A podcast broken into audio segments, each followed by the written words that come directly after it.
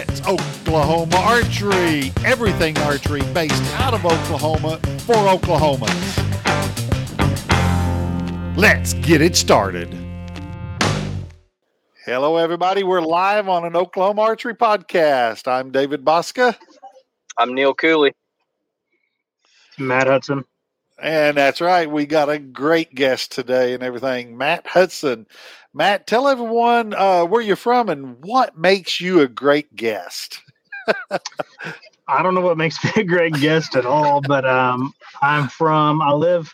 I live about 45 minutes south of Tulsa. Uh, town called Okmulgee. Well, I guess everybody here would know that, but um, that's pretty much it. And as far as being a great guest, I guess because I'm good looking. I don't know. I like your style. um, well, Neil, to you, why don't you bring him in? Let's just get started.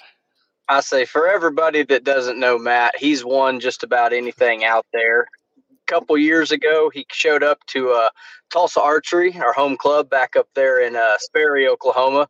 And back in the day, he used to shoot a little bit of trad, and he was one of the several, several individuals that tried this barebow thing out.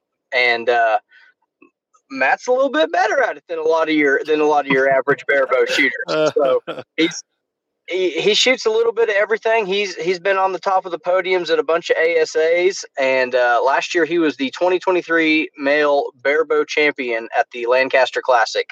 So I figured it'd be a good time to get him on. Everybody in the world's getting ready to travel to Pennsylvania in the middle of winter time, so we wanted to bring him on and kind of talk about not only his setup but the the mentality to go succeed on the world stage. Um, we'll put the we'll put the video link when we post this episode so y'all can watch the watch the shoot down it's probably one of the most entertaining um, styles of archery you could you could watch and i think they they ran the numbers on it and it had had many many times more viewers than any other discipline. So there's a there's a lot of people out there that like shooting barebow, and I just wanted to kind of get his take on it and see what's changed since last year and what his practice schedule's been like and, and what do you what do you think about going to a, a big shoot when you're the uh, you're the defending champion man so i mean obviously there's a little bit more pressure i think but um you know i'm just really just trying to kind of go into it like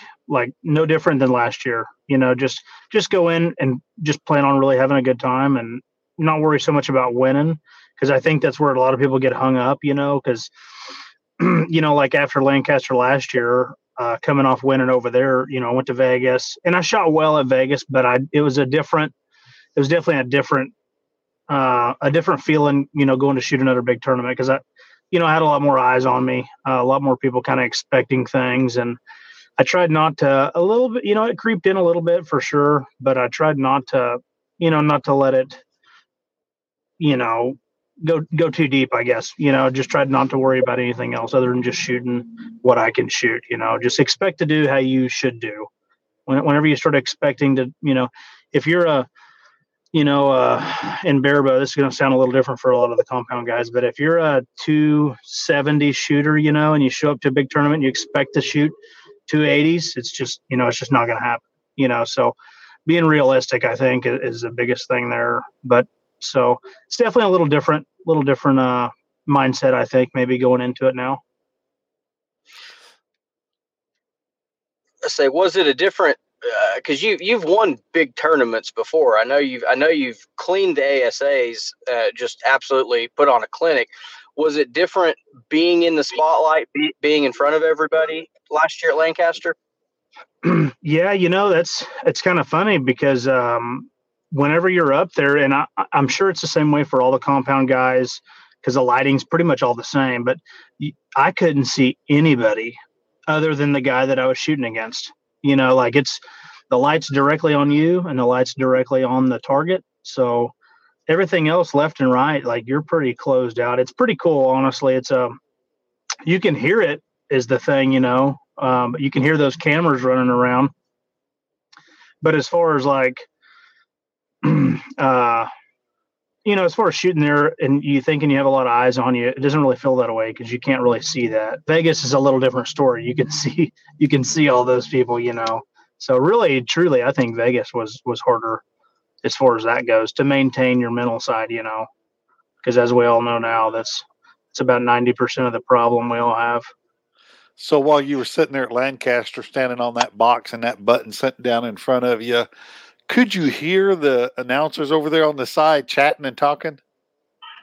You know, there was one point where I did, um, and it was where I sh- I think I shot my best end. Uh, I think I shot like a 33 end on there, but I could hear them talk chatting a little bit over there at that point. But you know, at that point we was really far into it, and it was it was kind of over at that point. Um, you know, the other fella had a had a pretty rough rough arrow before that. But yeah, I I just got done I just got done watching the finals again because it's by far the best shoot off video I've ever seen. my my favorite part is Matt. It's once again time for you to talk to the guy with the microphone. Yeah, and everybody in there's trying to you know plug a sponsor or get a laugh or just kind of ease the tension and just the yep, nope, anyone can do it. And yeah. I think I think that's probably the best thing for growing the sport is having a division where you can go from shooting trad, you know, how a couple three four years ago and be at the absolute top of the pack for a, a very deep, very competitive group. I mean, across any discipline of archery, barebow is growing at a, a, huge rate compared to everybody else. It's even it's pulling people from other divisions. Not only that, but it's pulling people from other sports. So I yep. mean, I think that's a I think that's a huge thing for our listeners that are like, yeah, you know, I, my kid might shoot, but I don't want to, you know, I don't want to do the compound thing. I don't want to work on a sight, and I don't want to, you know, do this and that. But I know there's plenty of technical things you can tune, um, and you've changed your you've changed a little bit in your setup this last year. So I mean, yep. went from the how do you say it, Hilo, Gillo risers. No, I well, I was shooting that at first, but then I went to CD, and then okay. uh, you know Calvin and Dwayne, and then I you know had switched over to Hoyt after, well after Vegas last year. Yep. Okay. Was it something so, that was was it performance based? Is something they came out with that you liked, or was it just a, a better feel? Uh, you know, honestly, my old bow shot really, really good. Um, but I had had, you know, the limbs that I shot Lancaster with, I hunted with in Colorado the year before, and I rolled that bow probably 40 times down the side of a hill, you know, or mountain, I guess. And my limbs were actually cracked um, at that, at all those tournaments last year. But so I was going to have to buy something new anyway, you know, but, you know, I'd had a fellow approach me over there. Um, I, I, his name was Jeremy something or other, but he, you know, he'd worked for Hoyt uh, really nice guy, but he approached me and asked me if I ever wanted to try one to give him a call, you know. So I was like, well, now's as good a time as any. You know, I may as well try one out because I'm gonna have to buy something anyway, you know. So I kind of made that switch, and I liked the bow that I got off of him. And they they came out with a couple different other models and had a couple different models, you know. So I'd I'd kind of went back and forth and ended up, uh, you know, I, I shoot for them now, Hoyt man, they were they were super easy to deal with, and they kind of offered me a, a, spot to shoot on their pro staff stuff. So, which was super cool, you know. Um, one, Barebow doesn't pay very much, um, almost nothing at all, in about anything other than Lancaster. like ASAs, you're you know you, you may at a national tournament, you know you're you're going to make maybe two hundred bucks, you know. So, like having having a a company kind of jump on board, a big company jump on board and that's willing to help, willing to pay contingencies, willing to do this and that. It was pretty awesome, you know. So that was that was kind of where I went, and it was it wasn't for the money. Um, it was definitely I liked the equipment for sure, but on the way never never hurts either. I understand. Tell everybody real quick and and I you have to forgive me. I might not be as familiar with some of the terminology and lingo. Run them run them through your setup. Tell them who you what you're shooting, who you're shooting for, real quick, just so people at home that might not might not know um, what's even out there and available for barebow. What's the uh, what's the top of the top like to shoot?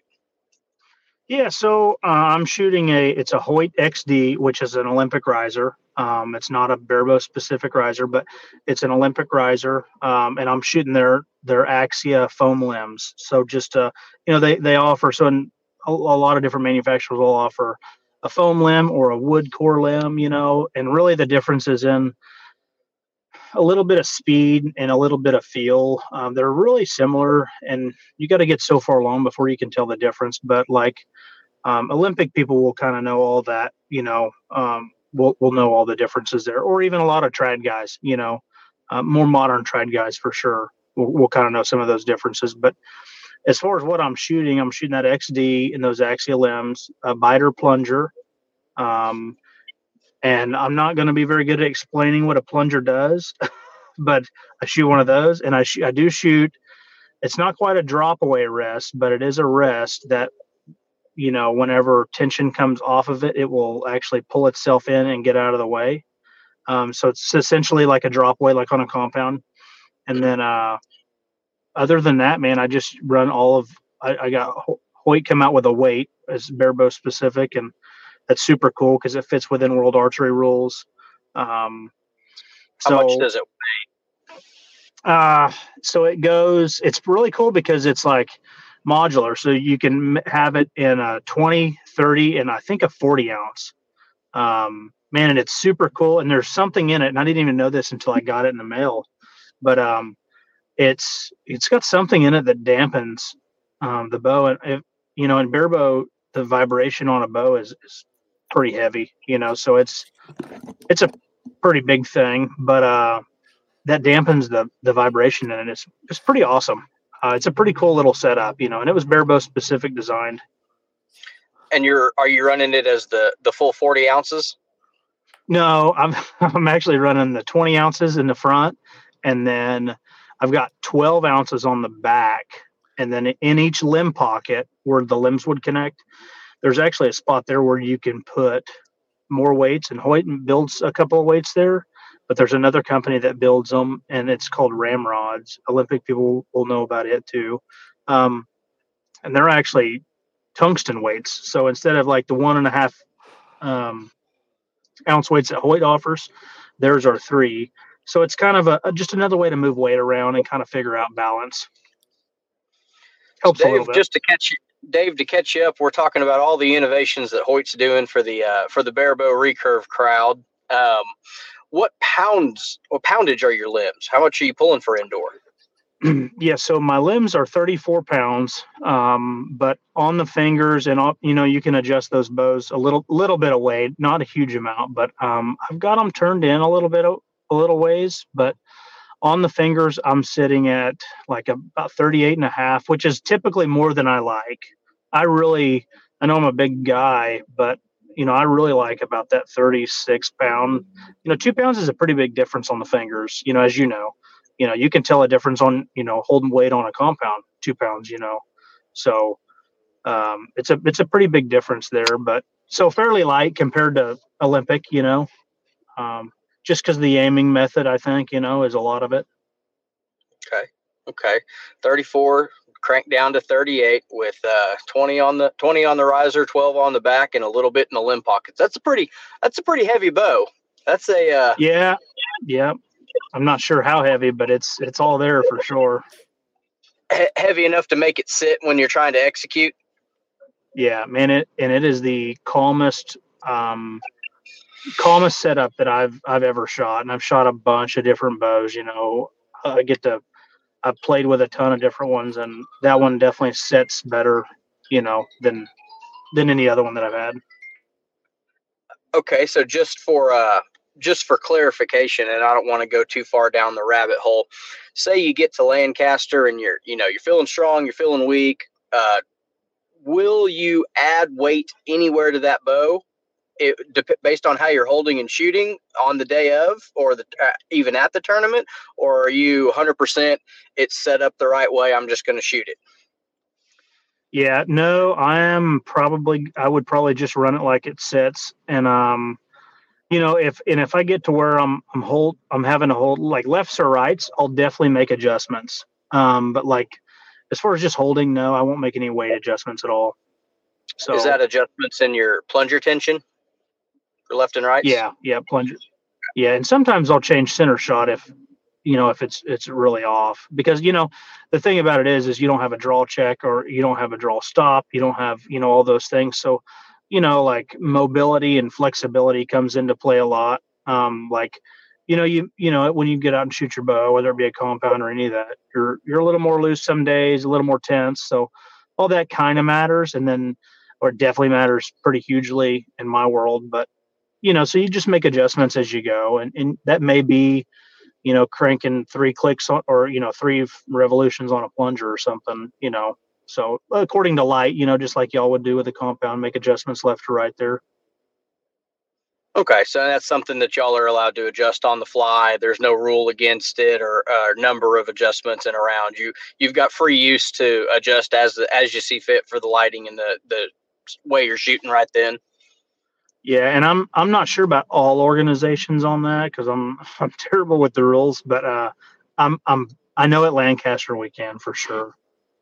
I say, well, they're all they're all different, and and I, yeah, I think that that's that part of the appeal for barebow is i mean you got a lot of guys that that you know they like shooting trad they like shooting off the shelf. And for those people that like to tinker and tune a little bit you can tune just as much on a barebow as you can on a compound. I mean adjusting the way your limb pocket oh, yeah. sit your center shot and your holding weight and everything down to finding that sweet spot. Um, i think it's i think it's a it, for somebody that doesn't understand it all, it's fascinating to watch in in real time. Just because I've seen people reach down there and change the plunger tension. You know, I'm hitting I'm hitting left. Let's take it back in, um, or vice versa. I really don't know how they adjust. Um, yeah. Is it is it pretty typical when you get to different venues that you're going to make an adjustment there based on the lighting? Like if you go to Vegas between the different uh, the different halls with kind of the old lighting and the new lighting or the arena? Is it something that you go in there and expect to have to to to make an adjustment, or is it usually pretty spot on if you're doing your part?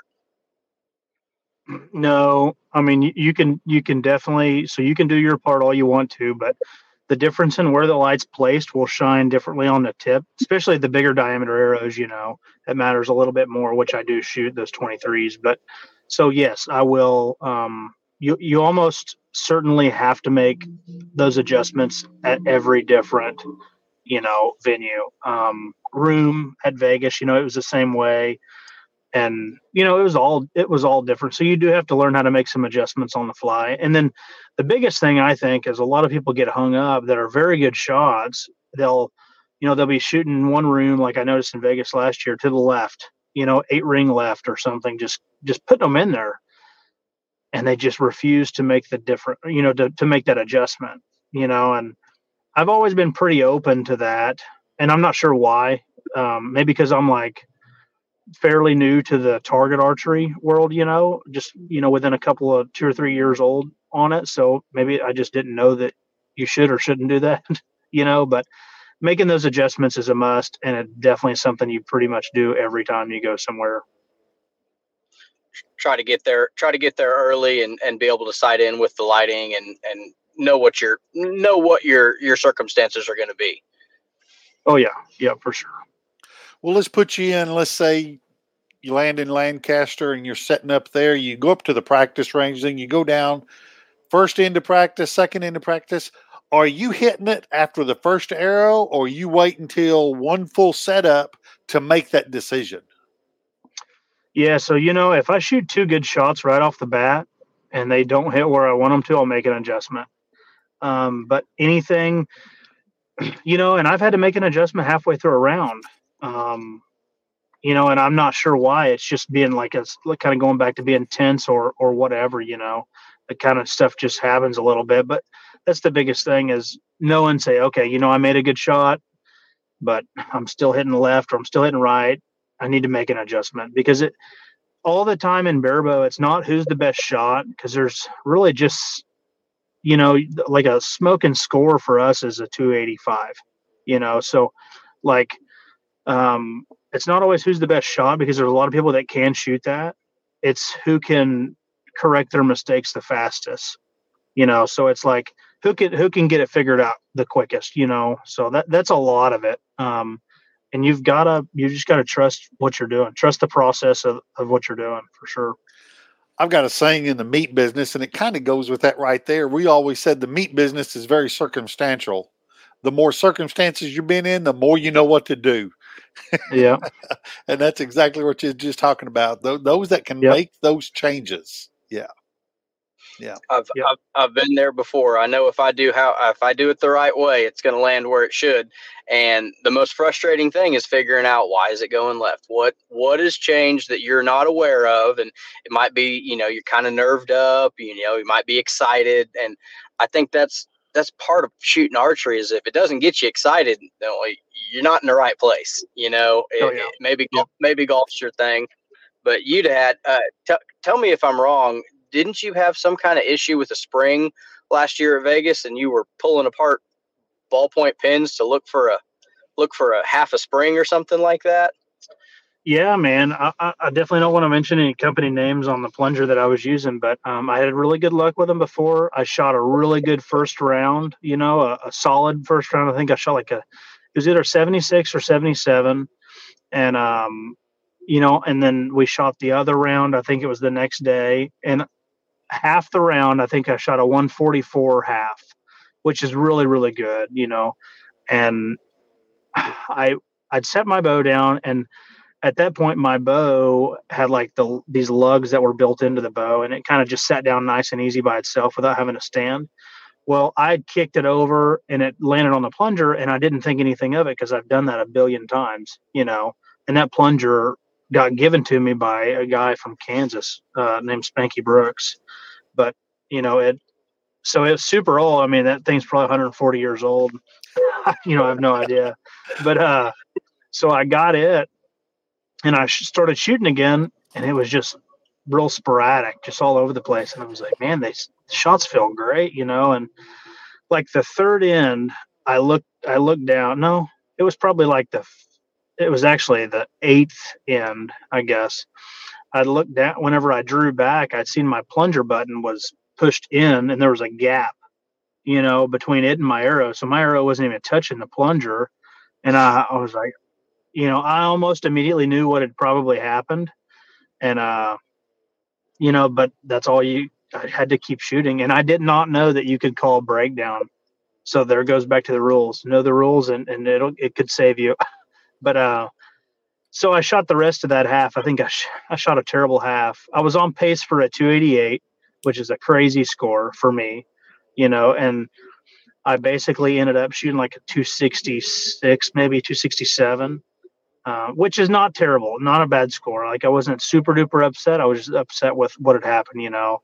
And essentially, I went to the booth that the company I had their plunger with, tried to get a spring after I found out the spring, you know, was uh, broke, and uh, they didn't have one.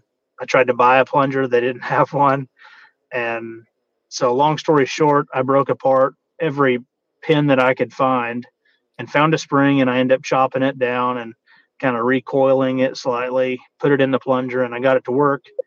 And the next day I came back, I thought, I think, and I'm not sure of the score. So, because I don't really keep up with a whole lot of it, but I think I shot like a 286 or something like that. I shot a really good score the next day. Yeah, I shot a super good, man. I was, I was tickled to death and I still got third at Vegas. So I was super happy with that, you know, but you know, and those, those things happen, you know, that was old equipment, that plunger that I had, like it was realistically probably 10 years old at least, you know, but, uh, You know, between so you and just- you and Spanky, I mean, you guys shoot a lot, so you know if it's a if it's a moving part and it's had a decade of high volume use, you you can expect this, and it's not just the the new guys and the beginners and the unprepared. It could you could be coming off a Lancaster win, seventy two hours prior, and go to Vegas, and all of a sudden you're basically performing surgery on an internal mechanism in your rest. Yep, exactly. Yep, it can happen with anything for sure. So, you know, if anybody decides to get into it, it's pretty important to check your check your nuts and bolts and you know check all that stuff just like you would on any other bow. just a que- just a side question do you have a backup plunger now that you've tuned and taken off and then put your one that stays on the bow on so if it gets kicked over and it breaks you put another one uh, put another one right on do you have a backup do you have that spring for your i know you're shooting a different plunger now you're shooting a different rest do you have backups you keep with you You know, I I have a backup rest that um I don't. I didn't really even think about keeping with me until you just mentioned it. So it'll go. I'll put it in the bag. But the plunger, the really nice thing about those plungers that I'm using now is um, it comes with a bunch of springs. So I've got everything to just, and I know my marks. Like so, it the I'm using a Beiter plunger. Um, there's marks on that that have numbers on it, so you know if like you're at five and a half, then if I got to pull a plunger out or a spring out and replace it, I can just go right back to five and a half. It's super simple. Takes three seconds. I could do it while I would be on stage if need be. You know what I mean? So that is a, and you could with the other brand I had also, but I don't know. I don't think it come with extra ones, and they may now. Um, I'm not sure, but you know, just I just know what I got now works really well, and I'm happy with it now. So I just kind of stick stick with that. I understand. I understand. Dave, we have not yet got into what arrows he's shooting. I know they're I know they're 23s, but I was going to wait till you got back cuz I know Dave loves building arrows. Well, Matt, I I was shooting up at TAA with Rick Gilly. It's probably about a year ago. Matt was in there shooting with someone else, and you were really talking about uh, it was a skinny arrow, and I believe it was a victory one with the stainless steel in it or the metal mesh or something and then you said you'd switch to the 23s what what arrow are you shooting now i'm still shooting a 23 um and you know really i i think that um i i th- uh, so i'm shooting a victory vtac 23 and guys the, i got another truck so i'll, I'll be oh you're good all right that's Dave, nature of the beast Dave loves his arrow builds, and he could do it in his sleep. And I usually end up with most of the ones he's discarded at a about an eighth of the new, about an eighth of the price. So if anybody oh, needs oh, yeah. some arrows out there, I've got every one Dave's ever built sitting in my room. Um, so point weight, you're aiming point on, I assume, with your crawl at twenty. Or no? Yeah, yeah. So I'm um, yep. My so that my tip is sitting on the bottom of the gold whenever I aim. So okay. I'm essentially point on. I'm not actually touching the X, and I would if that if I could see well enough to make that happen. I just can't. Um, but yep. So point weight, I'm shooting 120 grains. So then I that's the nice thing about barebow too is you know with trad, you kind of got to tune the arrow to the bow. You know, you you not kind of you do with you know with barebow i can i can go way inside of center way outside of center i got the plunger i've got you know all these different things to help me. I got tiller bolts so i can get uh, almost any arrow to fly. So you know i'm shooting 38 pounds i'm shooting a 480 spine vtac with 120 up front and the arrows cut down actually to from throat to nock to the end of the carbon i'm sitting at a 30 and a quarter. So I've cut, you know, an inch, two inches off of it. Is basically. that is that to uh, is that to adjust your highs and lows with the setup, or is that something you do with your crawl? Nope. Yeah. So I just do that with my crawl. But that was actually, you know, oddly enough, I, that arrow came in for me weak. Um, which I have a, you know, I have a long draw. I'm about 30 and three quarter actually of a draw.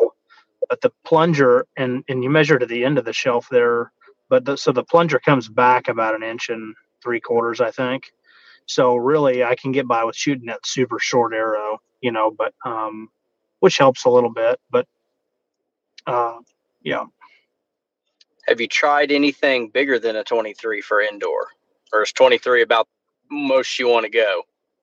No, so we, that is a rule actually. You can only shoot 23 or less. Yeah, but no, I haven't. So so I never really have went down that. Um, but okay. I would if I could probably. If it was if it was in the rules, you would attempt to experiment with a little bit bigger shaft. Yeah, probably so. Okay, I was I was yep. not aware that they capped you guys at 23. That's kind of interesting.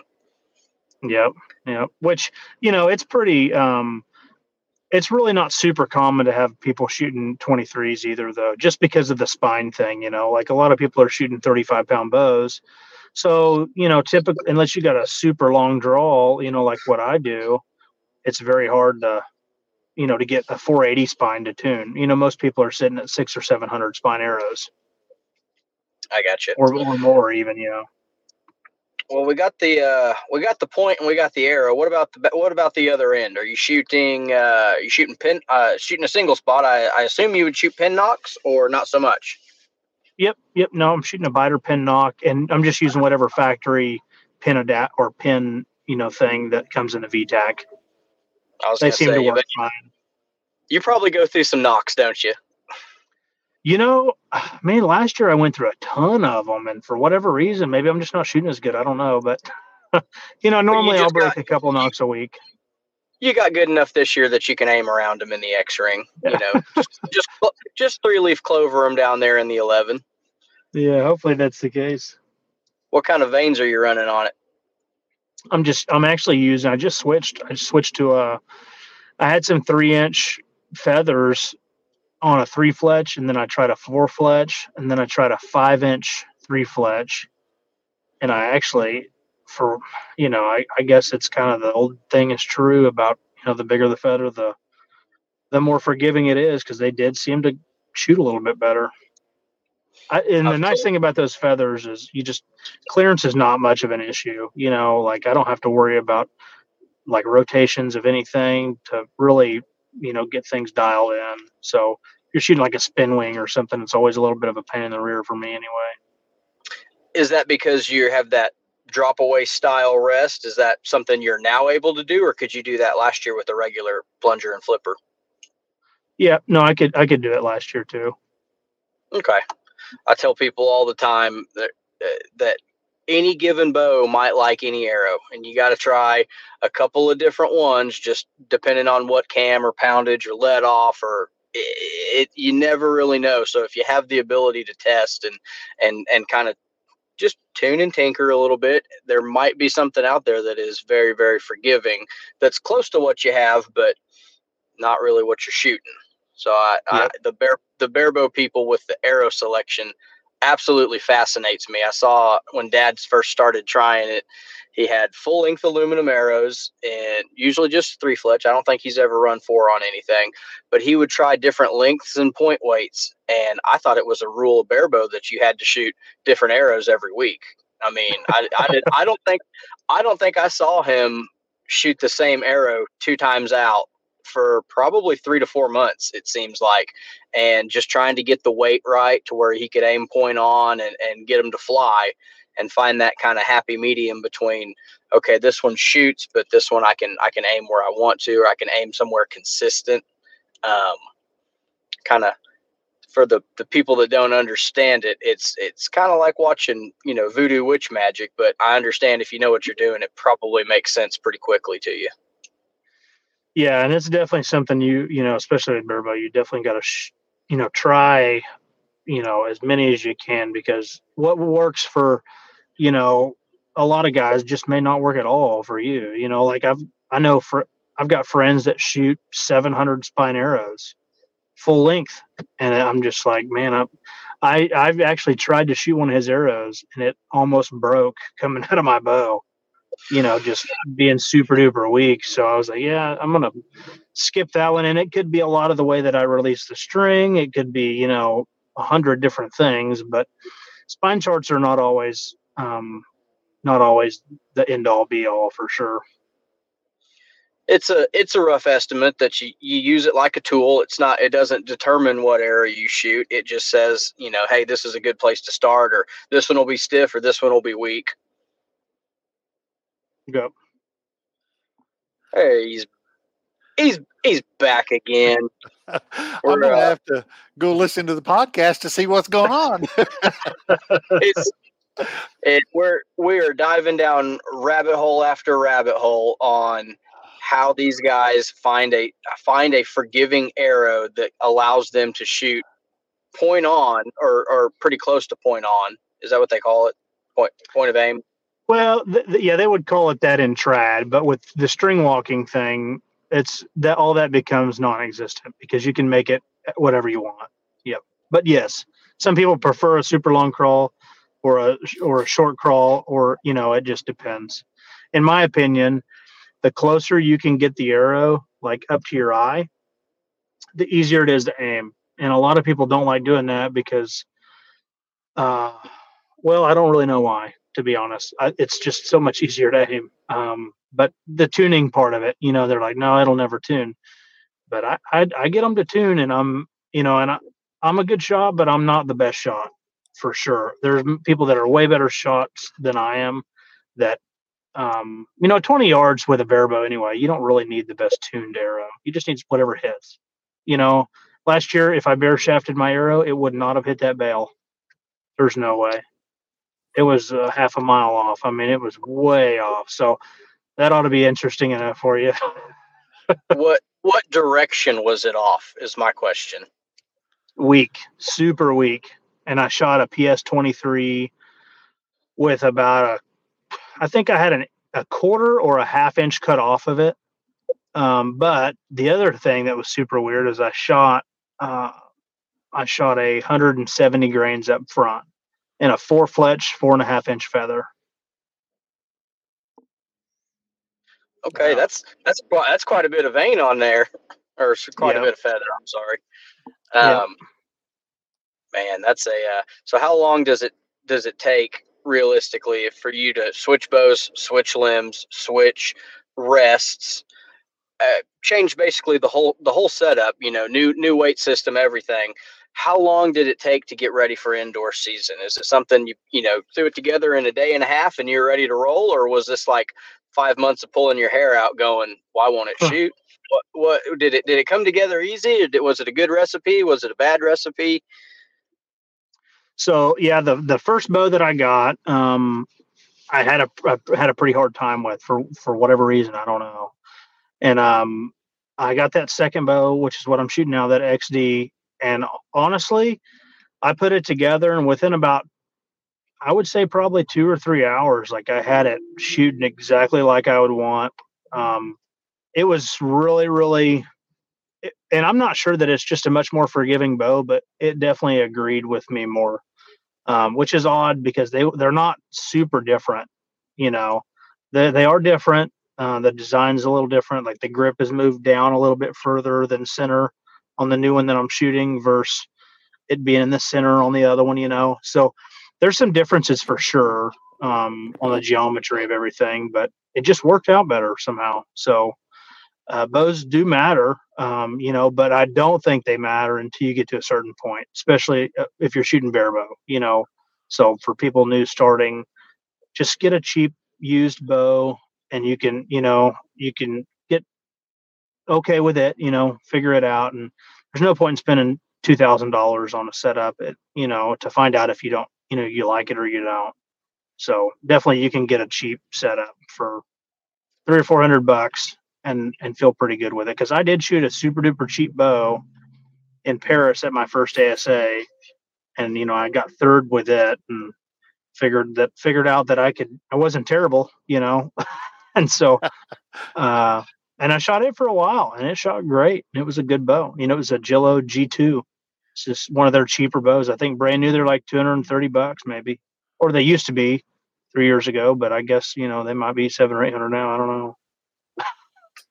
I think you're I think you're onto something there when you're either starting out and brand new and you you take that step from your first beginner setup or something used or maybe even handed down or, or you know borrowed you get that new equipment and all of a sudden you think man now i'm supposed to add five ten points to my score. And y'all it just doesn't happen that way. It not only does it take time to become familiar with that riser but you know even bare bow compound trad Genesis bow, it's what you put into it that is is going to be your your results, and I think you can you can really lead yourself down a, a, a real dangerous way of thinking if you think that you're. I mean, you got to have good equipment. It's got to be solid, but it's not going to do the work for you. It's going to be it's going to be the guy holding it. Hundred percent. Yep, I would agree totally. Well, let's look at tournament trail. What's your plans for this year? What are you going to try and hit on all? I'm gonna try. You know, last year I did not go to one local ASA, so I'm gonna try to go to as many of those as I can get a hold of. And uh, you know, I was gonna try to go to the Columbia for that 50 meter deal for the USA, and I'm I don't think I'm gonna be able to make it. You know, we just finished up a house, sold our old house last year, lived in a camper for five or six months, which was bad enough to where I just kind of want to stay home a little bit now, not not not go too many places. But as far as tournaments, I'll go to you know Lancaster, uh, Vegas. I'm going to try to go do the USA Indoor Nationals, and then also just the Indoor Nationals. Um, and I'll go to some ASA, some some some bigger stuff too. Maybe you know like Tennessee, I'll go to. Um, and I'll definitely be going to outdoor nationals in Texas since they moved it way south. I'll definitely go to that. It's a 50 meter game is a really really fun. It's a good time. So it's a really fun time. So, like, speaking of the tournaments, describe like right now. This is the basically the week of Lancaster. What what is Matt's preparation? What what do you do? Do you shoot a, a ton of arrows? Do you just kind of hit and miss it and just look at your equipment and pack it and fly? And so so what's a what's a tournament week look like for Matt? you know, last year I shot a ridiculous amount of arrows. I mean, I couldn't even begin to tell you, but I shot before work. I came in an hour and a half early and I shot before work. I shot after work. I shot, you know, several hours Saturday, several hours Sunday. And now, you know, this year I've just been super busy, you know, with work and the house and stuff like that. But I've been putting some arrows down range a lot here lately. So, you know, I get up a little earlier, head into work, and I'll shoot for, you know, I'll shoot for 30 minutes or so before work, before everybody starts showing up, mainly because it's heated in there, you know.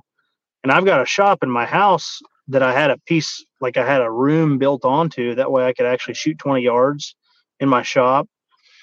But the problem is, it's been so cold and my shop is so big and the ceilings are just super tall so i can't keep it warm enough to shoot in so i just really i probably wasted my money doing that but uh you know i'm shooting probably 60 60 70 arrows maybe in the morning right now and i'm trying to shoot some some of the evening but you know maybe this will be a good thing but we had that bad ice you know yesterday so i go to walk out on my porch to come to work and ended up pretty horizontal in the air and slid down all seven of my stairs and landed just directly on my bow arm elbow.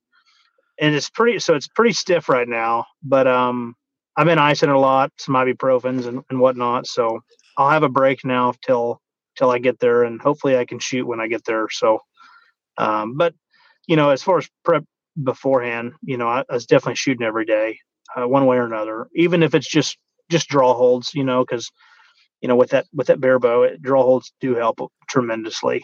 Uh, I think you know, especially you know when it makes when you shoot enough to where everything you do is just pretty natural feeling. Um, it makes everything so much easier. You know, like if you don't have to think about what you got to do next, or you know, like a lot of people I know, they have you know a shot process, which I think is super important. But if you got 15 steps in that process that you're trying to remember, well it's just super hard to remember you know so you know i normally have the i probably have the goofiest process of anyone and it's three steps and i'm done you know but i shoot enough to where the rest of it's you know natural to me you know so i don't i don't set my feet like i don't uh move my head i don't do any of that stuff it's just all that stuff's pretty natural do you use your drawing exercises in it basically is that like the bare bow equivalent of a blank bale, or do you do a little bit of blank baling too, just for the reps? Yep. No, I will do some blank bale work um, for sure, and and I, I, do that with aiming involved.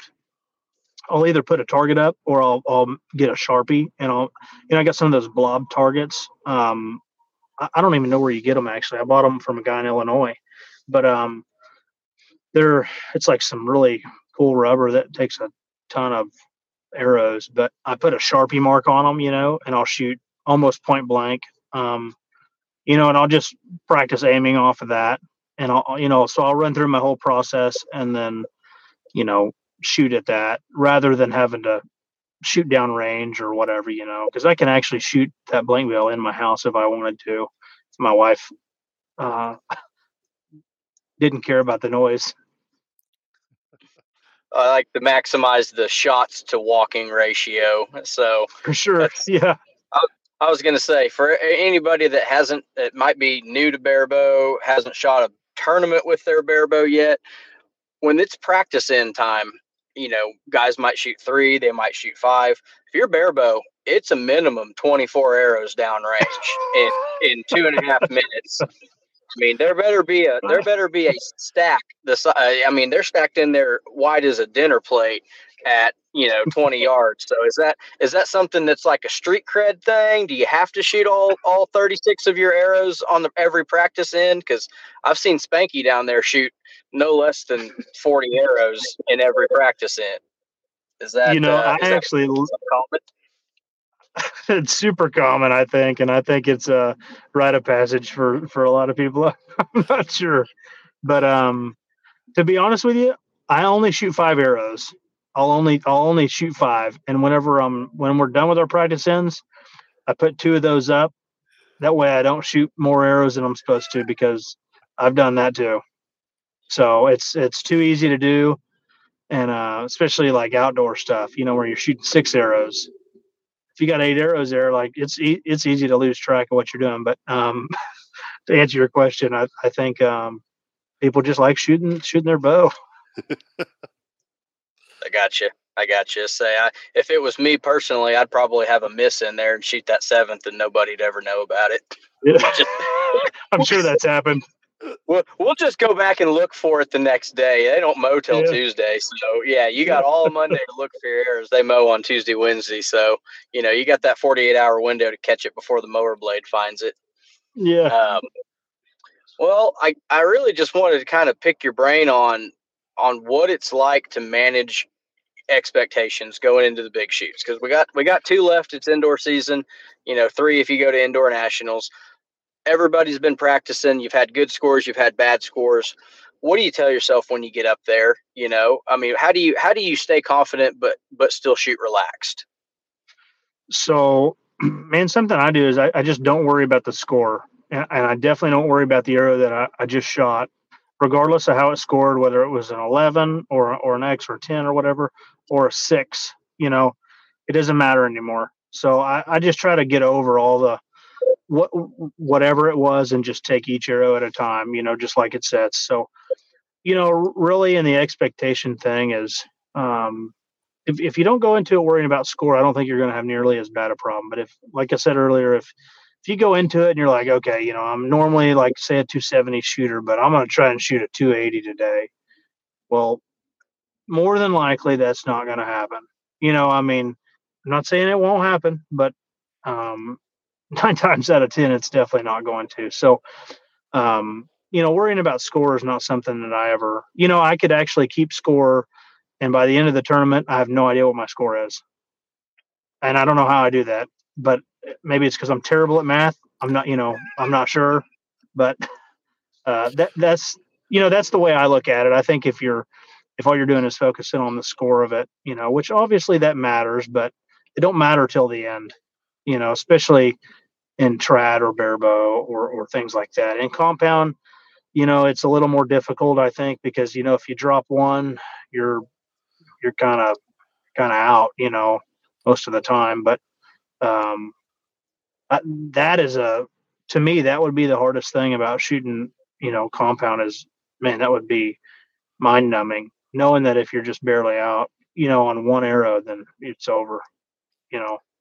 So hard that would be that would be harder than any of our stuff because you could shoot a three in our stuff and you could you could still win you know it's not impossible you know at that point. So um you know there's that part of it too. So for a lot of compound people i think that have switched over to barebow um or even from olympic that's what makes it more fun is you can screw up and there's still a chance you know i mean so and i think that may be why it's growing so quickly uh, because of that. You know, it doesn't just put you out. Yeah, and I've I've seen the absolute top of the line competition fling one, you know, six eight inches off the paper. It, it, it happens. It's just part of the game, and everybody behind you yells barebow, and it's yeah. like ah. I didn't know if that was a if that I didn't understand if that was kosher or if that was expected, but when you, you see it at the highest level there, um, you know, the announcers are saying, oh, maybe Matt will have a barebow arrow next here. Immediately shoots an 11 after that. And they're like, well, that idea's out. so it was, yeah. it, it, was it was an absolute clinic you put on last year. Um, hoping you hoping you have good luck towards a repeat. Um, I just it's it's absolutely fascinating to see the sport's fastest growing division um, performed at the highest level. Yeah, man, it was cool. It'll be it'll be fun regardless. I I'm not sure uh, what to say, how to comment. I don't know what what all's been talked about. I've been in and out so much on this podcast. Um, so y'all keep going. You're doing fine. Say Matt, tell shout out any uh shout your sponsors out, shout your buddies out, anybody you want to say hey to, anybody you want to thank. Um, I know it takes a takes a village to support you in this kind of thing, so take a take Yeah, a you know, second. Yeah, Ho- Ho- Hoyt's done a pretty good job at, at helping me out, you know, and kind of hooking me up with a bow and everything, and uh, and just helping everything else out. What do you got? You got a? Oh, you showing me your jacket? Oh yeah, buddy. Okay, there you go. Uh, but you That's know, called honestly, man, the the guy that's helped me the most is you know Guy Haslam uh, for sure. You know, he's he's the one who got me into this whole thing. Um, so you know, he's definitely been my biggest help on on any of it. Do you have a Our- our- Facebook page or anything like that that people can follow you on? Man, I don't have Facebook, and I'll be uh, real honest with you. I don't know what my Instagram is. Uh, that's what I do have, but um, I'm sure if you just typed in Matt Hudson, it would pop up. Okay.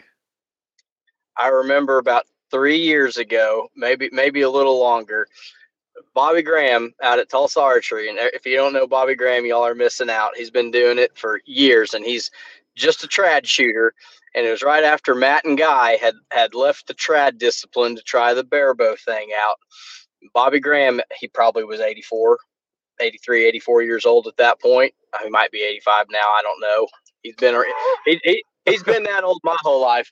He looks over at him. He goes, "They're string walking. Oh, look at them. They're string walking." It was like they were practicing devil magic of some kind to see the. I mean, Bobby Graham is he's won anything you can name under the sun in the traditional division. I mean, he's he's been at the top for decades and decades, and seeing seeing the transition to barebow is like, oh man, these kids and the crap they do, just couldn't couldn't believe it. Like, oh man, shout out to Bobby Graham. I don't know if he's I don't know if he's a podcast listener or not, but he's a he's an absolute treasure to be around. Oh yeah, for sure. Good fella. Well, I don't have yeah. I, I mean, it's been an edu- it's been an education. Honestly, I, I I feel like I know just a little bit more about it. Um, my wife's been shooting a little more barebow this winter, and she's like, "Why did you do that?" I was like, "I have no idea." I, I, I try, so trying to help somebody that's that's just getting into barebow is has been the biggest struggle for me, and I, I feel like the more of y'all there are, and the better you get, it kind of it kind of pulls the rest of us up just a little bit because if it wasn't for Joe Goodwin and, and Tom Stevenson, I wouldn't have. I don't know, just aim to the right, I guess a little bit. Don't don't shoot it there. Is the best advice I Yeah. can give. So, I mean, let's. Uh, I know, I know you got to get. I know you got to get back to your day. Um, what's the best thing you can tell somebody that's that's just starting out in barebow? You know, what's the best advice you can give? It might be mechanical. It might be mental. What would you tell them? Um, really, neither one of those, man. I, the the best advice I'd give you is find somebody that knows how to shoot that that can kind of at least prove how they're shooting, you know, um, and and maybe not, you know, world record scores, but just that have a good grasp on it and shoot shoot well, that know the know the game there, and try to get with them and have them help you because, man, the learning curve was cut um, by eighty percent. You know, whenever I met Guy, or or I know known Guy him a long time, but whenever he started helping me. Even when we went to barebow, he didn't know anything about it, but he was a really good longbow guy. So he just had a really good. It's the same thing essentially, you know. I mean, really, really, really similar.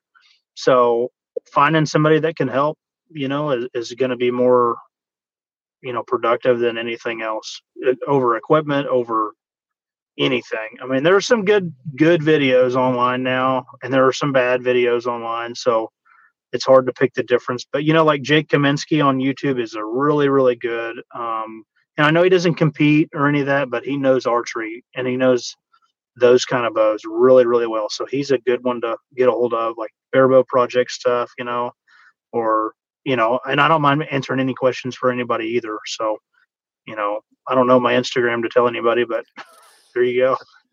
Neil's got my number, so Neil's got a few numbers, I believe, in his phone.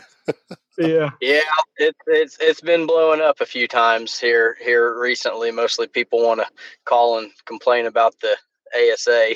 It's a full it's a full time it's a full time occupation fielding uh, questions, concerns, and ninety two percent complaints. But it's it, it's a sport where you meet good people, you have fun, and I, I think the barebow guys are having the most fun.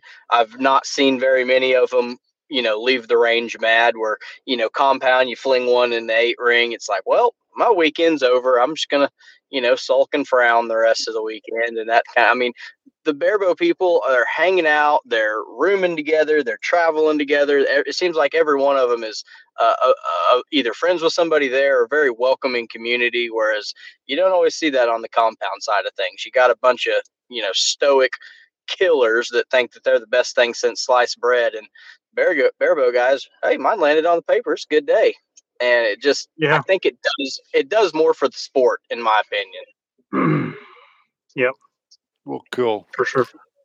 Well, all right, everybody. We appreciate you. And I wanted to throw this in here at the end. If a lot of people don't know this yet, but you can pick up this podcast uh, everywhere. But Google Podcast is changing, it is going away. So if you listen to Google Podcast in March of this year, you're going to have to switch over, and YouTube Podcast is going to take its place. So just be aware coming up here pretty quick. Um, we still are on all of them and we're making our due diligence to get this thing over to the YouTube podcast. So just want to let everyone know that. And that's all I've got, folks. Y'all be good. Be safe if you're traveling up there. And uh, Matt, I thank you, for, thank you very much for sitting down with us today. I really we're gonna be rooting for you this year. Yeah, man. No, thanks for having me. Matt, thanks a lot. All right. I'll go back and listen to the care. podcast so I know what's going on. All right, y'all have a good one. Bye. Thank you.